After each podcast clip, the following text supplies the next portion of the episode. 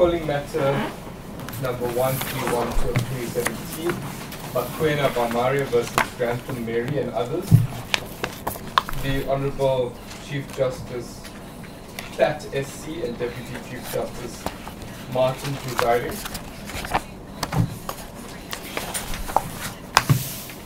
Good morning, everybody. I'm hearing talking. Is that a cell phone? No. Okay. Thanks for all coming. Who is here for the first respondent? Can you just introduce yourselves for the record? Morning, Chief Justice. Yes. And my name is Grantham. I'm a senior counsel, and I'm appearing in behalf of our first respondent. Okay. With my co-counsel. Okay. Good morning, Honourable Justices. I am Dino Mendise. I'm appearing with the Grantham on behalf of the first respondent. Thank you. The second respondent, who is the counsel? Who is the senior counsel? Good morning, Chief Justice, Deputy Chief Justice. I am Lerato Khosa, and I'm appearing on behalf of the second respondent. I will actually be dealing with our case in its entirety, and then with me is my junior counsel. Okay. Good morning, Chief Justice. My name is Kgatano. I'm appearing on the second respondent. Thank you so much. Okay. Do you want to start, first respondents? Go ahead. Give me someone to do it. What's going on? As this is the court, I would like to make a point in limine. I would like to put it before the court that the facts of this case are fundamentally different from that of Mziza case. Mm-hmm. This is to mean that in the Mziza case, there were not any development or any processes to be undertaken to develop the said land. Mm-hmm. And to the facts before court, there is a process underway to develop the affected land. Sorry, I'm just going to put my timer on so that I can see how long you're going. Okay. So I'm not watching my phone or anything.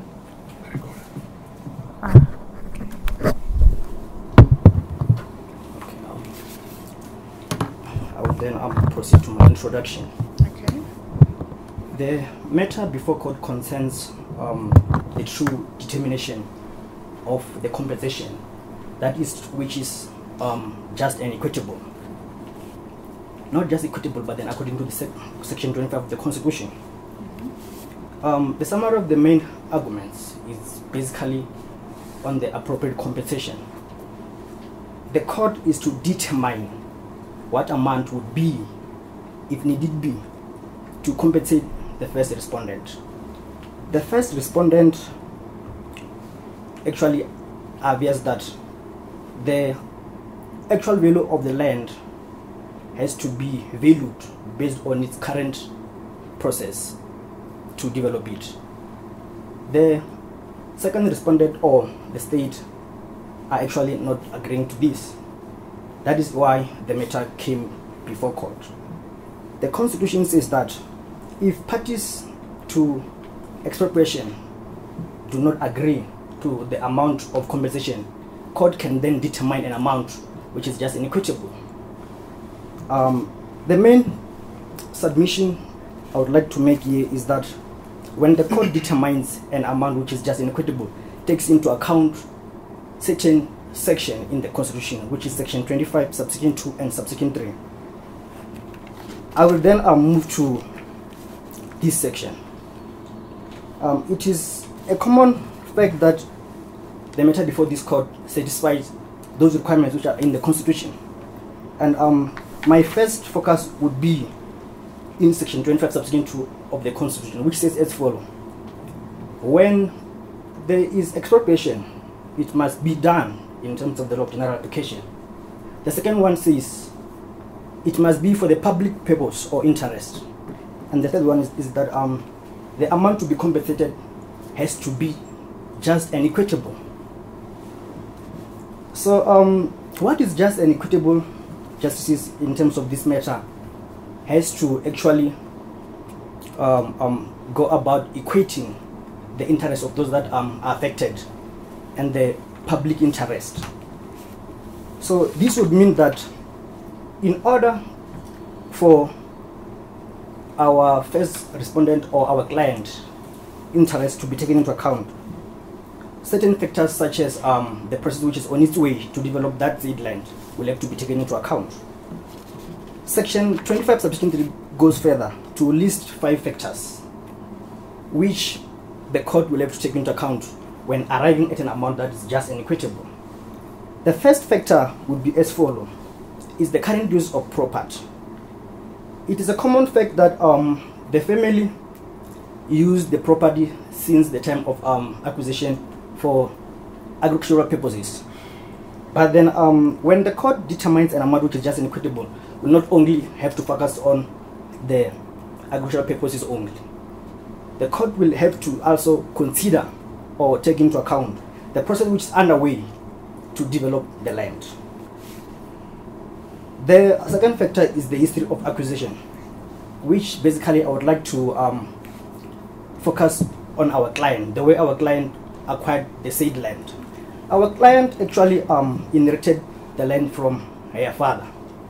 The land was back then acquired, or there was a community which stayed there which was forcefully removed.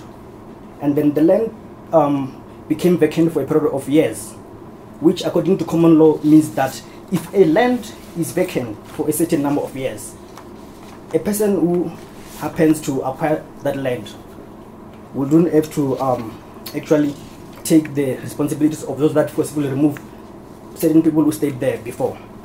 Meaning that our client here, who is the first respondent, did not participate in the forceful removal of land to the community of Abunabama. Sorry, can I just disturb you? Yes. How long between the forceful removal and them acquiring the land is the amount of time that needs to be done? It has been put to me by my client that it was a period of over 100 years. So they were forcefully removed, and within 100 years later, land became vacant. The land was vacant, and they took over from 1920. Yes. Okay, so this was around 1820. Yes, that was when they acquired the land. So meaning that the period of 100 years was between 1820 and 1920. Yes. Sorry, counsel, if I could just also ask you a question in line with my sister's questioning. Okay. When the first respondent acquired the land through inheritance, was there a land claim? Did she know of a pending land claim at the time that she inherited the property? No. There was actually not that. Excuse the court, may I continue? Yeah, you can. Thank you. The third requirement is the market value of the property. When the court determines the compensation in terms of this factor, it will then have to consider the actual value of the land at this time. And since here there's a process on its way to actually develop this land, the court would also be bound to take it into account. This is to mean that the actual value of the land, according to the agricultural purposes, it is 940,000. That is the second respondent submission based on the estimation which they are given by the City of Johannesburg valuer. So we submit that this actually fails to take into account the process, because this is the amount solely focused on the agricultural purposes. I would like to put it to court that the process should not become a success. This land would worth a lot. And our client has actually filed permits waiting for approval for the process. And she even took out a loan and signed herself as a surety. Coming to the fourth factor, the extent of direct state investment and subsidy, this factor does not, at this particular matter, apply. This is because it mainly focuses on if the owner of the land back then, during apartheid, got any assistance from the government, which is government of apartheid, to develop the land. So I would actually skip this factor. And the last factor is the purpose of expropriation. The purpose of expropriation is really important in determining the amount which is just and equitable. The reason is as follows. This is because the Expropriation Act says that it should, the court conferred or having to decide an amount which is just and equitable will have to also take the last factor in the constitution, which is purpose of the expropriation. The purpose here is for the public purpose or interest, meaning that the main aim of restitution is for the public benefit. And then if it's for the public benefit, there should be an equitable balance of those rights of the current owner and the public. And I would like to put it to court that an appropriate amount with this regard to this appropriate section I just quoted in the Constitution would be an amount that takes into account the future purpose or the future developments which it's on its way to commence. In the case of Detroit Vice Minister of Transport, the court was faced with the question of whether Expropriation Act still today finds its existence inconsistent with the Constitution. The court held that yes, the Act does apply. Sorry, Council, just to can you just take us through to where you make reference to that case in your heads of argument? It's P8. Thank you so much.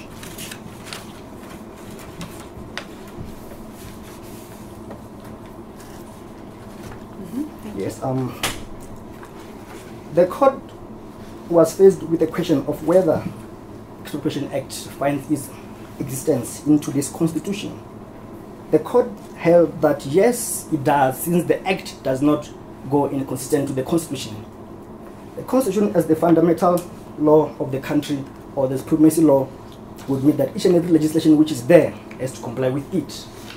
Then the Act does comply with the Constitution. Coming to the actual formula for compensation, it's quite obvious from the Constitution, interpreting it literally, that it has to be just and equitable.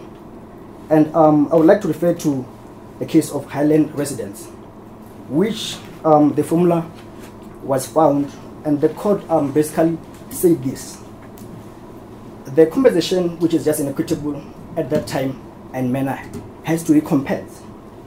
This means that the party in whose land is to be taken from will have to be paid for the actual loss.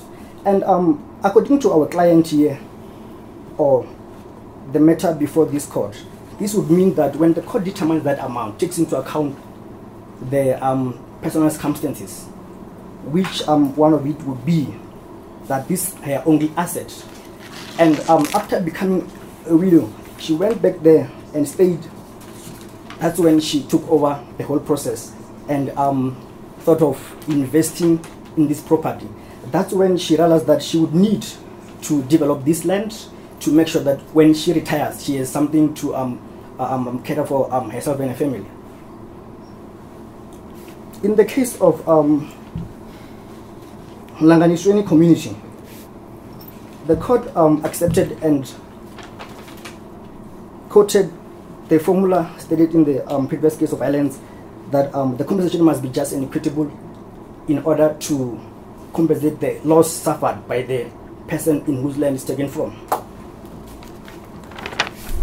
Justices, I would like to submit that if the compensation to be awarded to our client does not take into account one of the factors I just stated above or a while ago, this would not be just and equitable, being that compensation on its natural meaning would mean that we take the land and we actually pay you based on what you've lost.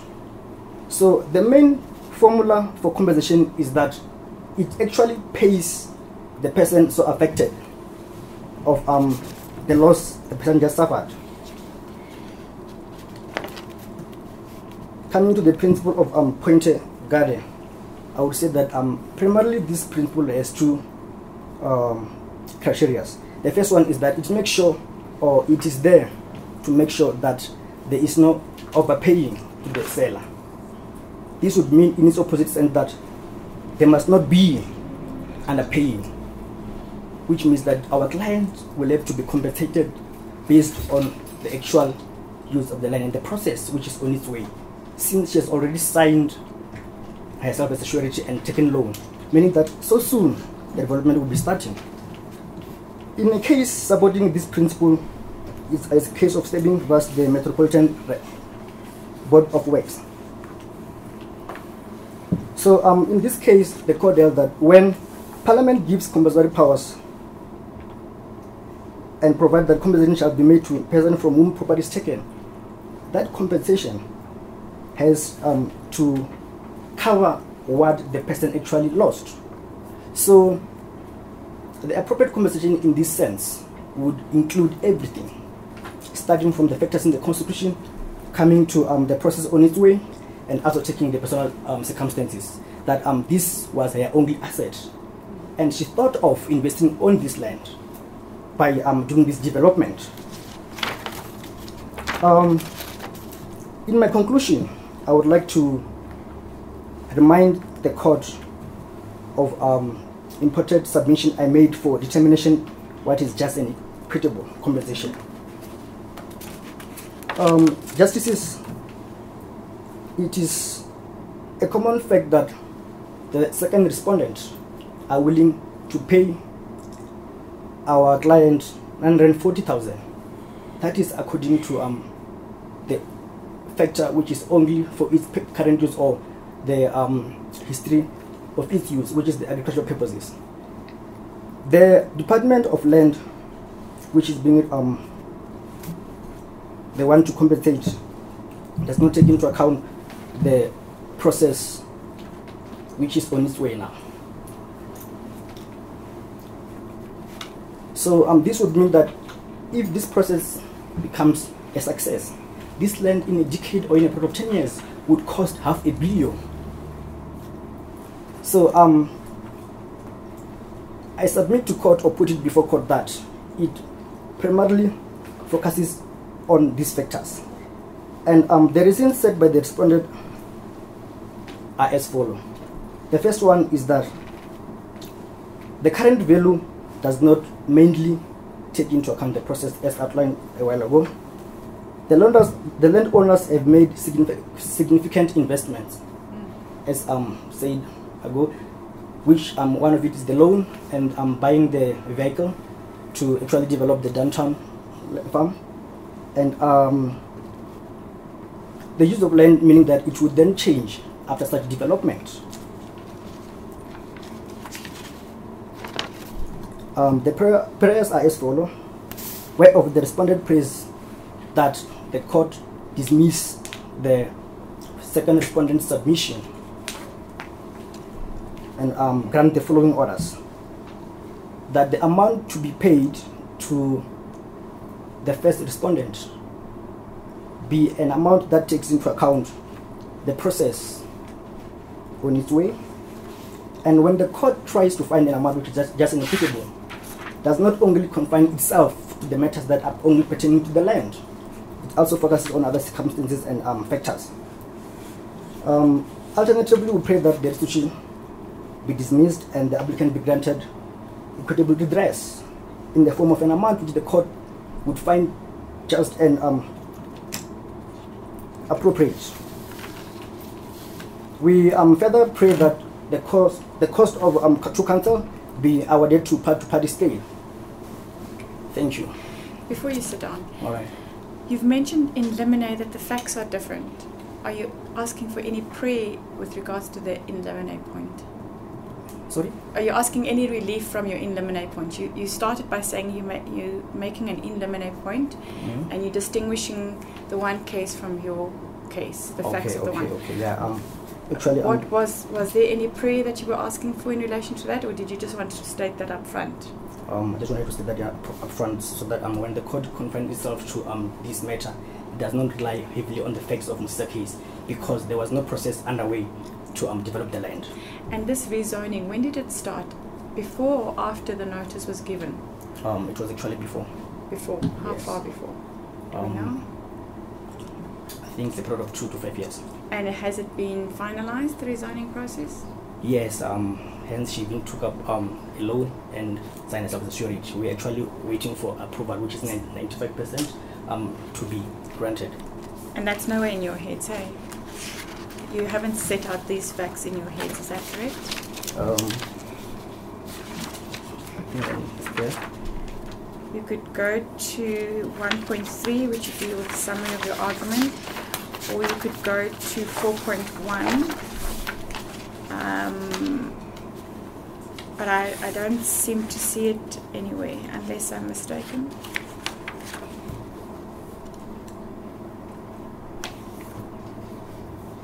I would like to put into court that basically we're not talking to it since it was part of an oral argument. Yeah, I know it's an oral argument, but it's not in your heads. It's not written anywhere. Yeah, but then its founding provisions are in the heads. I know, but what you've said now is not found in the heads. Precisely. Yeah, the 100 years is also not found in the heads, as well as the rezoning started 2 to 5 years prior to the notice. That's also not found in the heads. Yes. In line with the recent questioning, you've stated in your oral submissions that if the approval comes through, the property will be worth billions in the future. Yes. You'll recall that in the Mziza case, which you've referred to, which you know is quite a well-known case in these matters, and which you said is distinguishable, that there was an offer. There was an offer to purchase the property of some sorts. And the court in that instance said that this was an offer which might not materialise. Do you not think that it would be grossly unfair of us to grant an award of a minimum of 10 million rand if there's a possibility that the rezoning application doesn't come through? How do we know for certain that the rezoning and the development will come through? Well, during the consultation with our client, she actually put to us that she has already signed 10 permits out of 15 permits, meaning that there are only 5 permits which are left to be signed. And positively, since majority of the permits became a success, this filing of permits would also become a success. Because if I could just ask you, because there's no doubt the second respondent will address this point. And I just want to get your input on this because, again, it's not directly mentioned in your heads. Okay. Another point that was raised in Mziza is the fact that when the state has to pay compensation, they're utilising public funds. So they have limited resources available.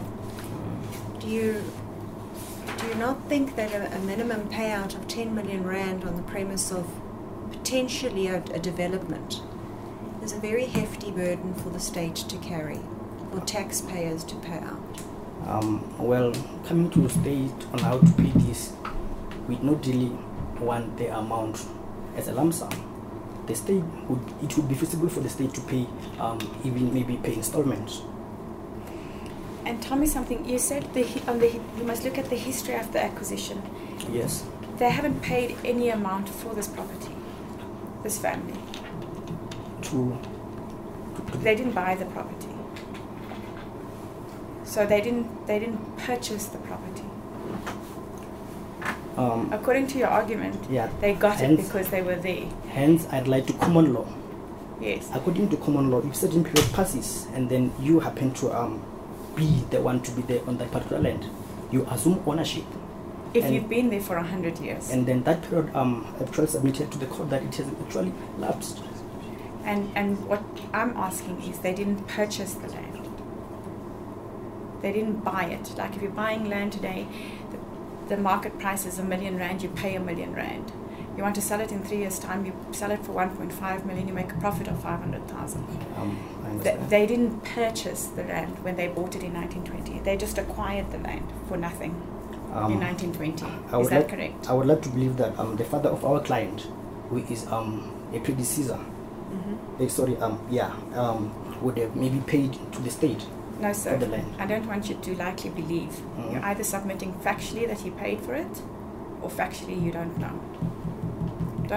Don't likely believe. That's not where we're going. We're going on facts. Do you know as a fact whether he paid for the property or not? No, not just. Okay, that's perfect. Anything else? No? Okay. Thank you so much. Thank you so much.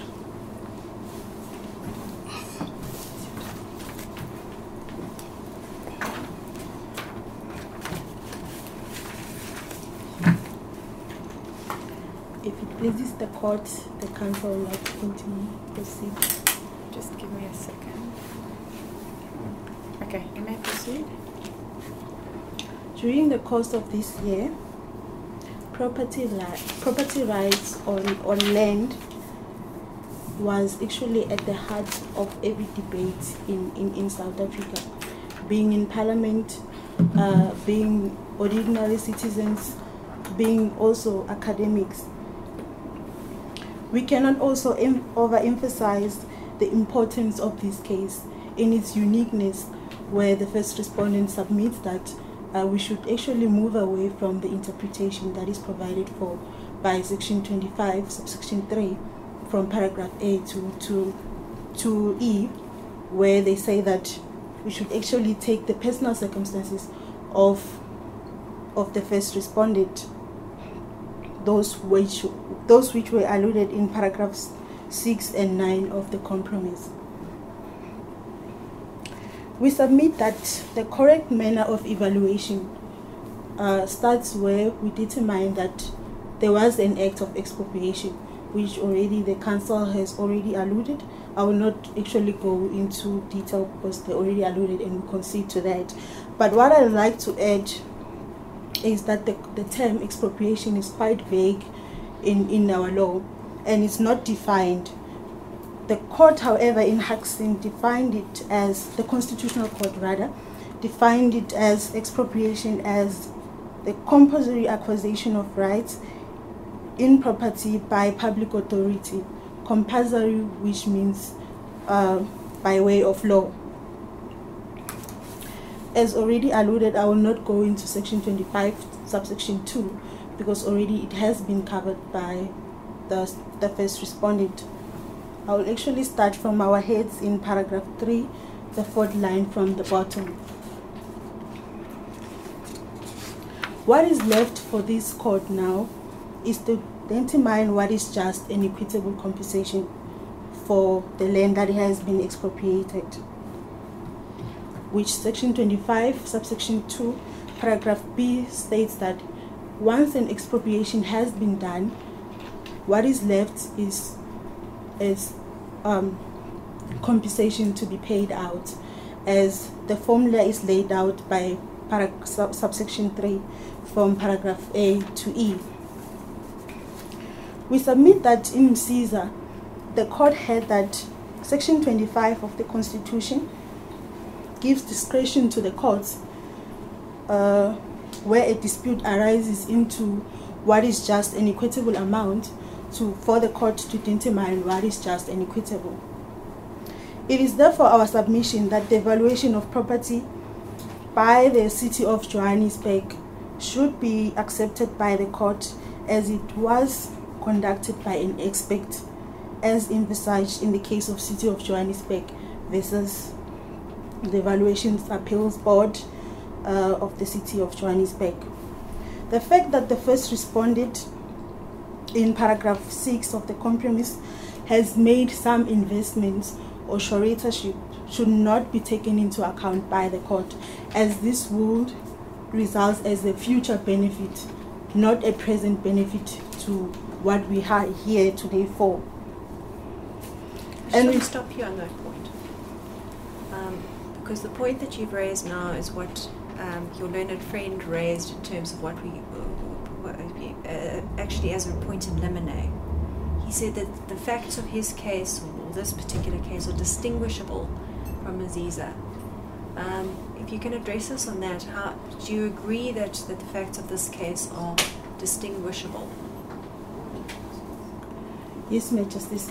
Yes, Madam Justice. I do agree, but only on the point that personal circumstances of the owner should be taken into account, and also that a development which has commenced has to be taken into account, but we submit that it's a future benefit, and therefore we cannot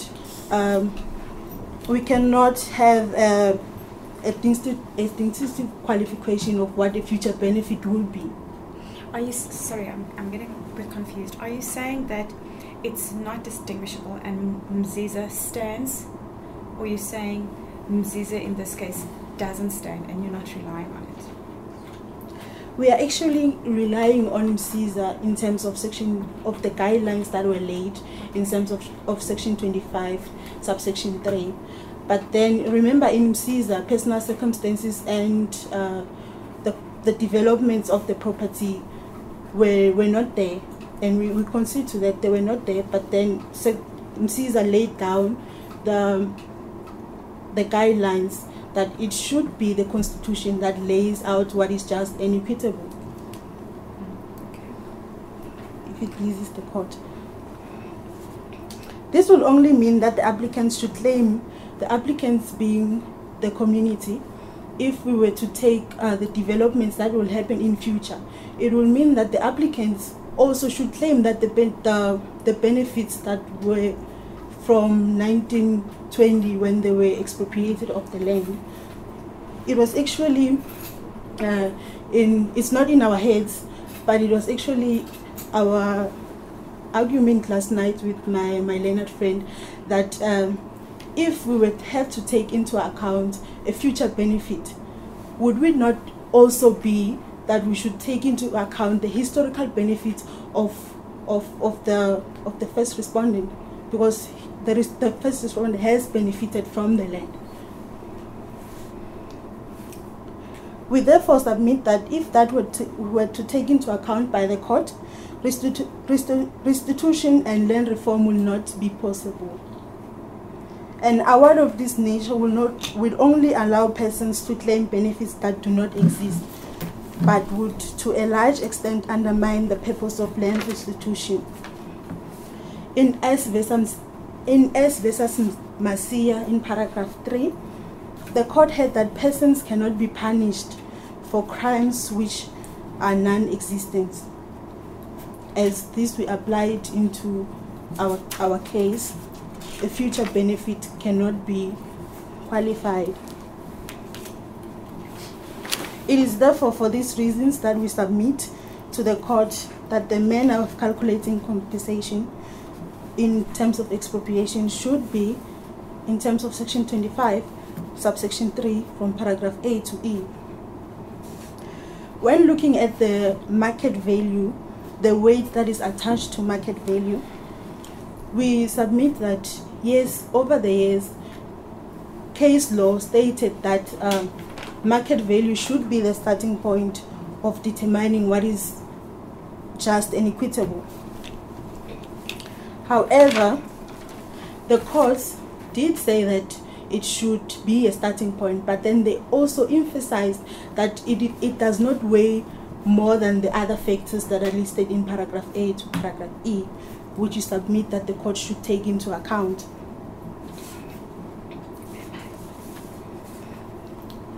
In Cesar again, the court held that market value is not the basis of determining compensation under section 25. Where property was acquired in a compulsory fashion. The court held that the point of departure was just and equitable, that market value was just a consideration, and it should not weigh more than the other factors that are listed in the Constitution. What we propose as a starting point to what to be determined as just and equitable is found in the City of Cape Town versus Hindenburg, where the court held that compensation of expropriation was a constitutional matter by virtue of section 25, and therefore the compensation should be paid in accordance in the Bill of Rights. Nothing else, nothing more. We say that in Detroit, the court stated that it is the constitution, not legislation or any factor, that provides the principles that are applicable when property is expropriated. This was therefore affirmed by Mziza, where the court where the court held that compensation must be prescribed by the Constitution. Coming to look into the factors of the personal factors of the owner, as I have already alluded.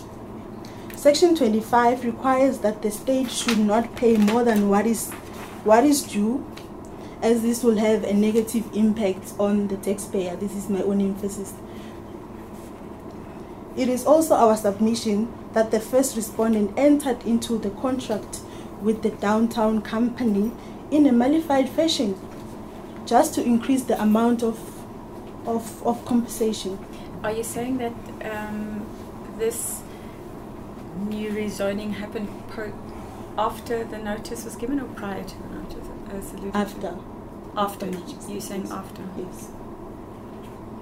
This is actually in paragraph. Is it paragraph 9? Let me just of the company. Yeah, it's paragraph 6 of the compromise. That is after, because this has been going on for years. But then my fellow counsel has extensive knowledge on that. I think he will address it in. Okay. Yes. If you can also just pause there. Your learned friend indicated that the first respondent has really gone out on a limb to actually subdivide this particular property and to rezone it, to basically improve it, to the extent that she has had to take out a loan. She's gotten herself into debt. What are your submissions to us in that regard? Do you not think that it is not just and equitable that we pay her out an amount which is going to leave her basically destitute? My Justice, as I said, the first respondent has entered into this contract in a malified fashion, just to increase the value of expropriation. So we cannot now compensate a malified intention. If it pleases the court, may I continue? Yes. We submit that her personal circumstances that are listed in paragraph 9 of the compromise should not, this includes that she doesn't have education and so on and so forth, should not also be taken into account by the court. It's not there in the Constitution, as it was established in the case of Bina versus Minister van Landbaum, where the court held that market value is an objective concept that should be determined by looking at the circumstances of the property, not the circumstances of the owner. We further submit that the factors listed in terms of section 25, subsection 3, should be of paramount importance, should only be what the court looks into, as it had in Cesar. Furthermore, in Cesar, the court had that compensation should be just and equitable. My Justices, I'm referring to Mziza because we submit that is a ground-breaking case, moving away from the two-step approach which was made in Highlands. Determine what is just and equitable by striking a balance between the interests of private landowners and those of the public. Moving right along to the Point Gaither rule, principle. This principle finds its existence in the case between Point Gaither, Quorum, Transport. According to this principle, the assessment of the market value of land acquired in expropriation, no regard should be made to any increase or decrease of the land. We therefore submit that if the court would actually take into account the developments that are happening now, which are also subjected to permits which have not also been signed and so on.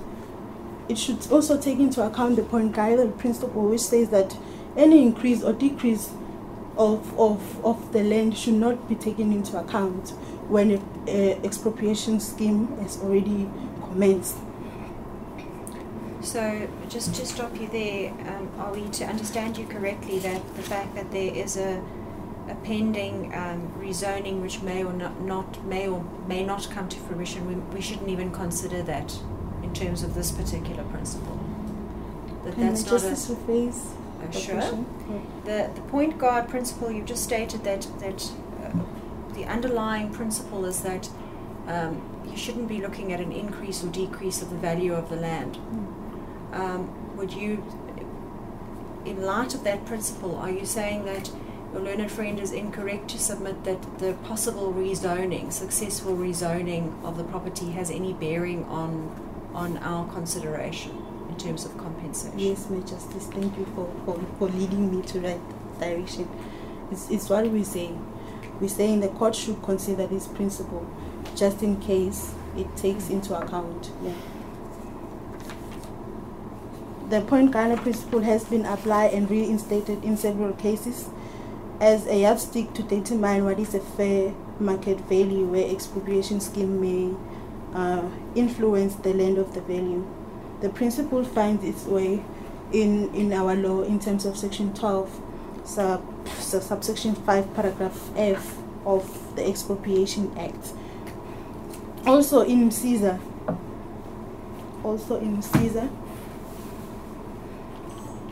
the court applied the Point Gaither principle. It held that it is a helpful guide to a fair and objective determination of what market value is, since it precludes the subjectives of price increase or decrease because of the act of expropriation. It was also applied in Kumalo v.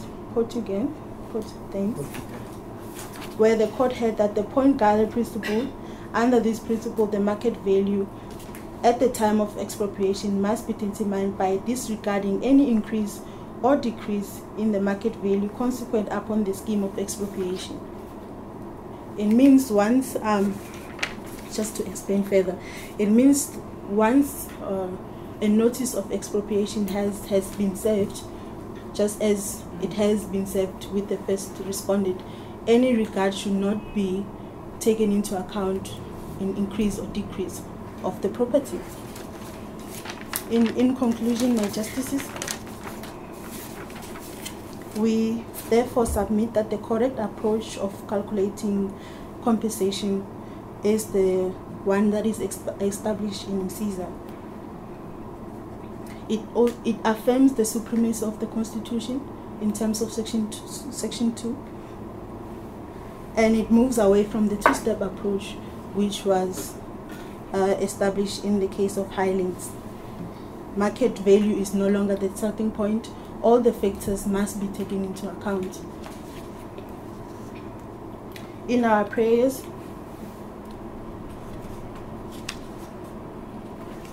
we pray for an order rejecting the first respondent request of the amount of 15 million, and alternatively an amount not less than 10 million for compensation. An order accepting the proposed offer by the second respondent, which is 940,000, the cost of the suit, and any further or alternative relief that the court may grant. Is that it? Yes. Thank you so much. Thank you, Your Justice.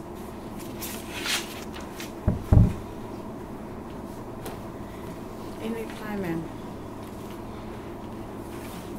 As it pleases the court, I will first begin by addressing questions posed by my Honourable Justices.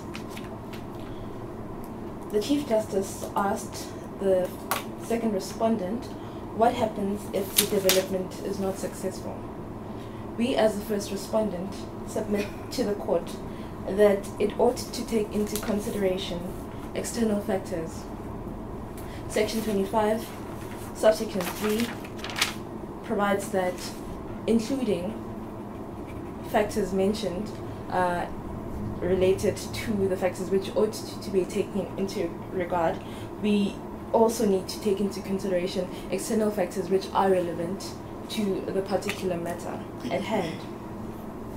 And we submit to this honorable court that we do acknowledge that it is not a known fact if it will actually amount to that amount stipulated, which, if successful, would amount to. However, we submit to this honorable court that Miss Grantham is actually a widow.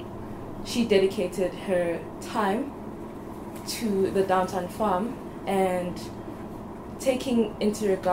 disregarding the fact that she intended to rezone the area, the farm, for purposes of her retirement and to secure her future would be a grave injustice to her. And a further question was posed with regard to the history of acquisition. My co-counsel alluded to the fact that there was a period of 100 years in which land was unoccupied. We acknowledge the fact that it is not in the heads of argument, and we beg the court's pardon in this regard. However, we submit to this honorable court that it was not the Grantham family who forcibly removed the community. They merely acted on the basis of common law, which states that if land is unoccupied, it may be taken ownership of, and that is how our client acquired the ownership of the land. The second respondent relies on the Mziza case, even when there's a fundamental difference in that there is currently a development taking place with regard to the land being rezoned from agricultural to commercial, and we submit that it is not necessarily relevant to the factors at hand, and we ought to take into regard that when interpreting the Mziza case, we should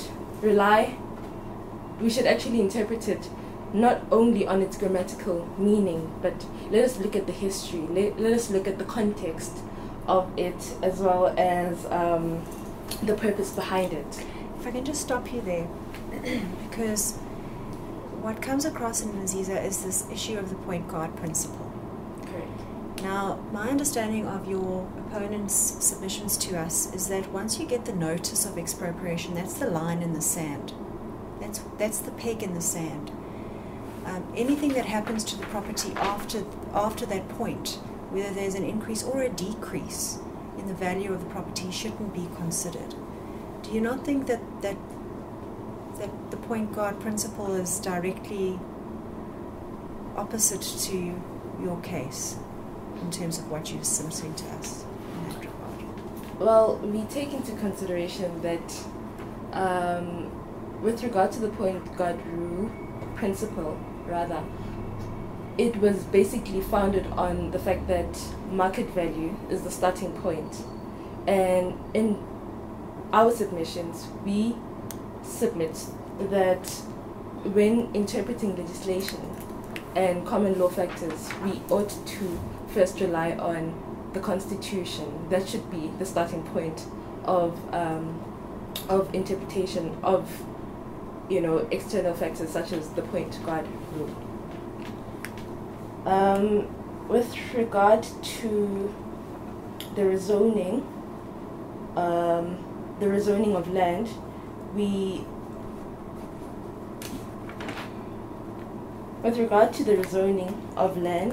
in paragraph 5 of the second respondent's submission, I'd like to refer your Honourable Justices to paragraph 5 of the second respondent's of the heads. Yes.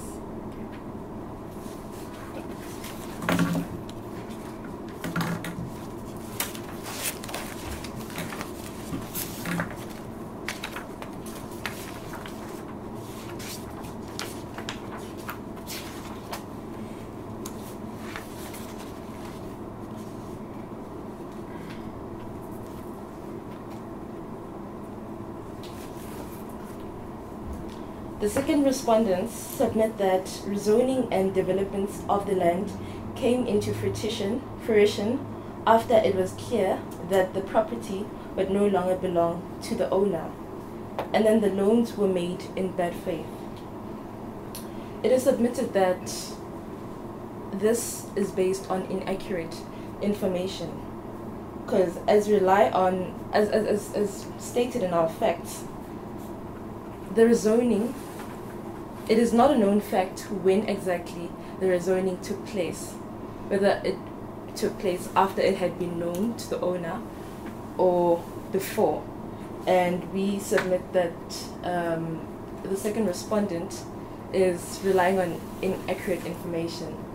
And we further submit that the loans, it cannot be that the first respondent made the loans in bad faith, because she stood herself up for surety, and this is basically an obligation on her part, and it would be beneficial, it would be prejudicial to her should she not be compensated duly.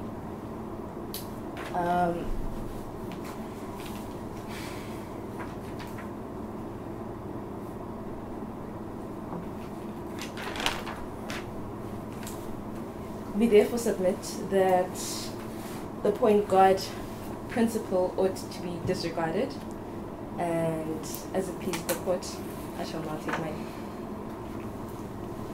Thank you. Is anything good? Sorry, before you carry on, sorry. I was just writing what you were saying. They referred us to the case notes. Were you also relying on the case notes? The ones in our submissions? Yes. Yes, because they referred us to paragraph 9 and paragraph 6 of the case notes. Yes, I was referring to paragraph 6. It reads, Ms. Grantham avers that this is incorrect. She says that the process for rezoning and developing the process is well underway. And based on just that particular point, it is not known whether it is indeed a fact, because this was merely an averment by the first respondent. So in other words, if you read paragraph 6 and 9, it's not clear. It doesn't say for certain the date of the notice and the date of the rezoning. That is correct.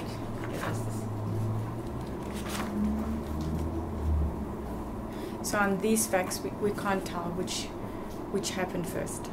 That is correct, Your Honor. And these are the facts that both parties relied on, is that correct? That is correct. So these are the only facts we should look at? Yes, precisely. Okay, thank you so much. Thank you. Yes, sir. Thank you, my Justices. Before I commence with our rebuttal, I'd like to invite the court to the Act, the National Building Regulations and Building Standards Act 103 of 1977. Now, the first respondents have submitted to the court that their permits have not received, they have not received permission to carry on with the rezoning and development. Now, in terms of this Act, at section 4, 5, and 8, it lays out the time frame required to receive permission. For building plans, it is 6 weeks. For drawing plans, it is 2 months in terms of the property or the nature of the property. Some would go for 1 month, but this particular property requires only 2 months. And further on, if they are applying for line relaxation, it would extend the time with an additional 3 months. So based on this Act, for permission to be granted, they would only need roughly 6 months. So they have not received permission to carry on with the rezoning and development of the farm, which would mean that the investment of 900,000 was within the period of the past 6 or 5 months. But can you say that as a fact? Because wouldn't it be possible with all departments that there's some lag and there's some delay and then something happens and things get pushed out, that it could very well be that it's been longer than the 6 month time period? Where can you show me definitively that it is within the 6 month period? Well, I am going in relation to the Act, because in Section 8 it does give the first respondents leave to approach the court where there is a lag in order to fast track the permissions that are needed. And this case has been before the court for years, to the detriment of the applicants as per the facts. Okay, and you're saying that they haven't brought any application to fast-track their permission, to say there's been this delay, you're supposed to do it in 6 months, and it's now taken you, as the first council had said, 2 to 5 years. Precisely. And they haven't done that. If that was the case, they would have pushed for it a lot sooner. Precisely. Is that what you say? Is that the only point you want to make? No. On this issue? In addition to it being within the last 6, or at worst, maybe a year. But you don't know that as fact? Yes. All we know is that they haven't made any applications. Yes. Okay. That is the submission we put before the court. So, okay. So besides the interpretation of the legislation, which indicates timeframes, just in line with what we've indicated to your opponent, that if you read paragraph 6 and 9, which is what has been filed with us, that in terms of paragraph 6 and 9, it doesn't make a clear distinction as to exactly when the notice was granted or notice was given and the rezoning was applied for. So do you agree that in terms of what's been filed with us, in terms of paragraph 6 and 9, it's unclear, it's uncertain? I would say so, My Justice. Okay, you can carry on. Now, Section 25, subsection 3, deals with public and private interest. The first respondents have put before the court that the personal circumstances of their client must be taken into regard when calculating or when valuating the property in terms of Section 25, subsection 3 at paragraph C. Now, the court in Kumalo versus Port, as we have mentioned in our heads of argument, that was a Supreme Court of Appeal case, they held that when interpreting that section that I've just mentioned, that the point guard rule must be interpreted to be read with it. Now, as my learned colleague has put before the court, in order, in line with the point guard rule, there can be no increase or decrease taken into consideration upon notice of expropriation.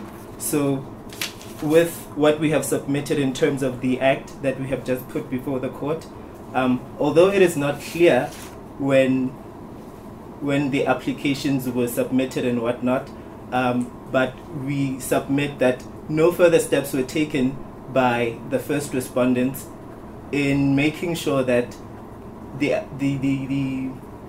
permits were received at a timely fashion, to the benefit rather of the applicants.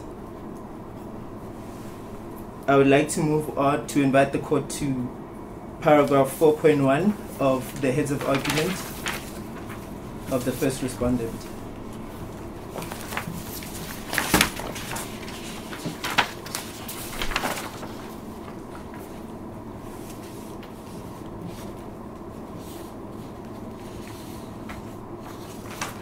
Okay.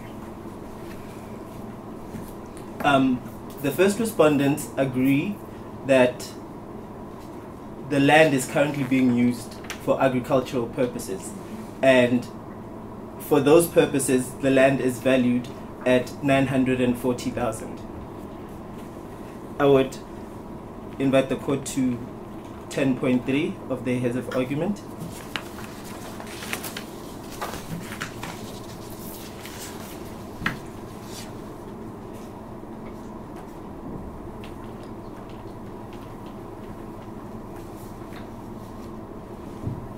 Yes. The first respondents submit at paragraph B of 10.3 that the first respondent, or Ms. Grantham rather, intends on submitting the application, that it has not yet been done. This is by their own violation. Where is this? Paragraph 10.3? 10.3b. It reads as follows. Yeah. Second, the landowners have made significant investments in the land by planning to take loans to help ease the process for rezoning of the land. I'm paying surety for the process too, okay? It is clear from this that the loans have not commenced. At this point, by their own submissions, they are only planning to take it, and it has not taken effect. I would like to move on to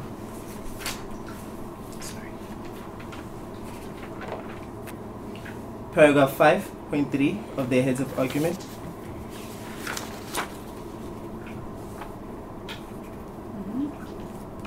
There is a quote they have used. It reads as follows. The word compensation, as stated by Southwood, I will skip the name of the case, has a strong connotation of equality between what is given and what is lost. What has been given to the applicants is the land, and the land is valued at 940,000. So it should be common cause that what is lost to the first respondent is the land, which is also valued at 940,000. So no consideration, in our view, should be taken of the 900,000, which has been invested in the DDC and not in the actual land. We put before the court that the Point Gaither rule, as we have stated, has been incorporated into the Constitution, and paragraph C of section 25, subsection 3, cannot be read while disregarding the Point Gaither rule. Thank you. Thank you. Now you may sit. Okay. Okay, so we'll now deliberate on what was presented to us, and we'll let you know when judgment is ready.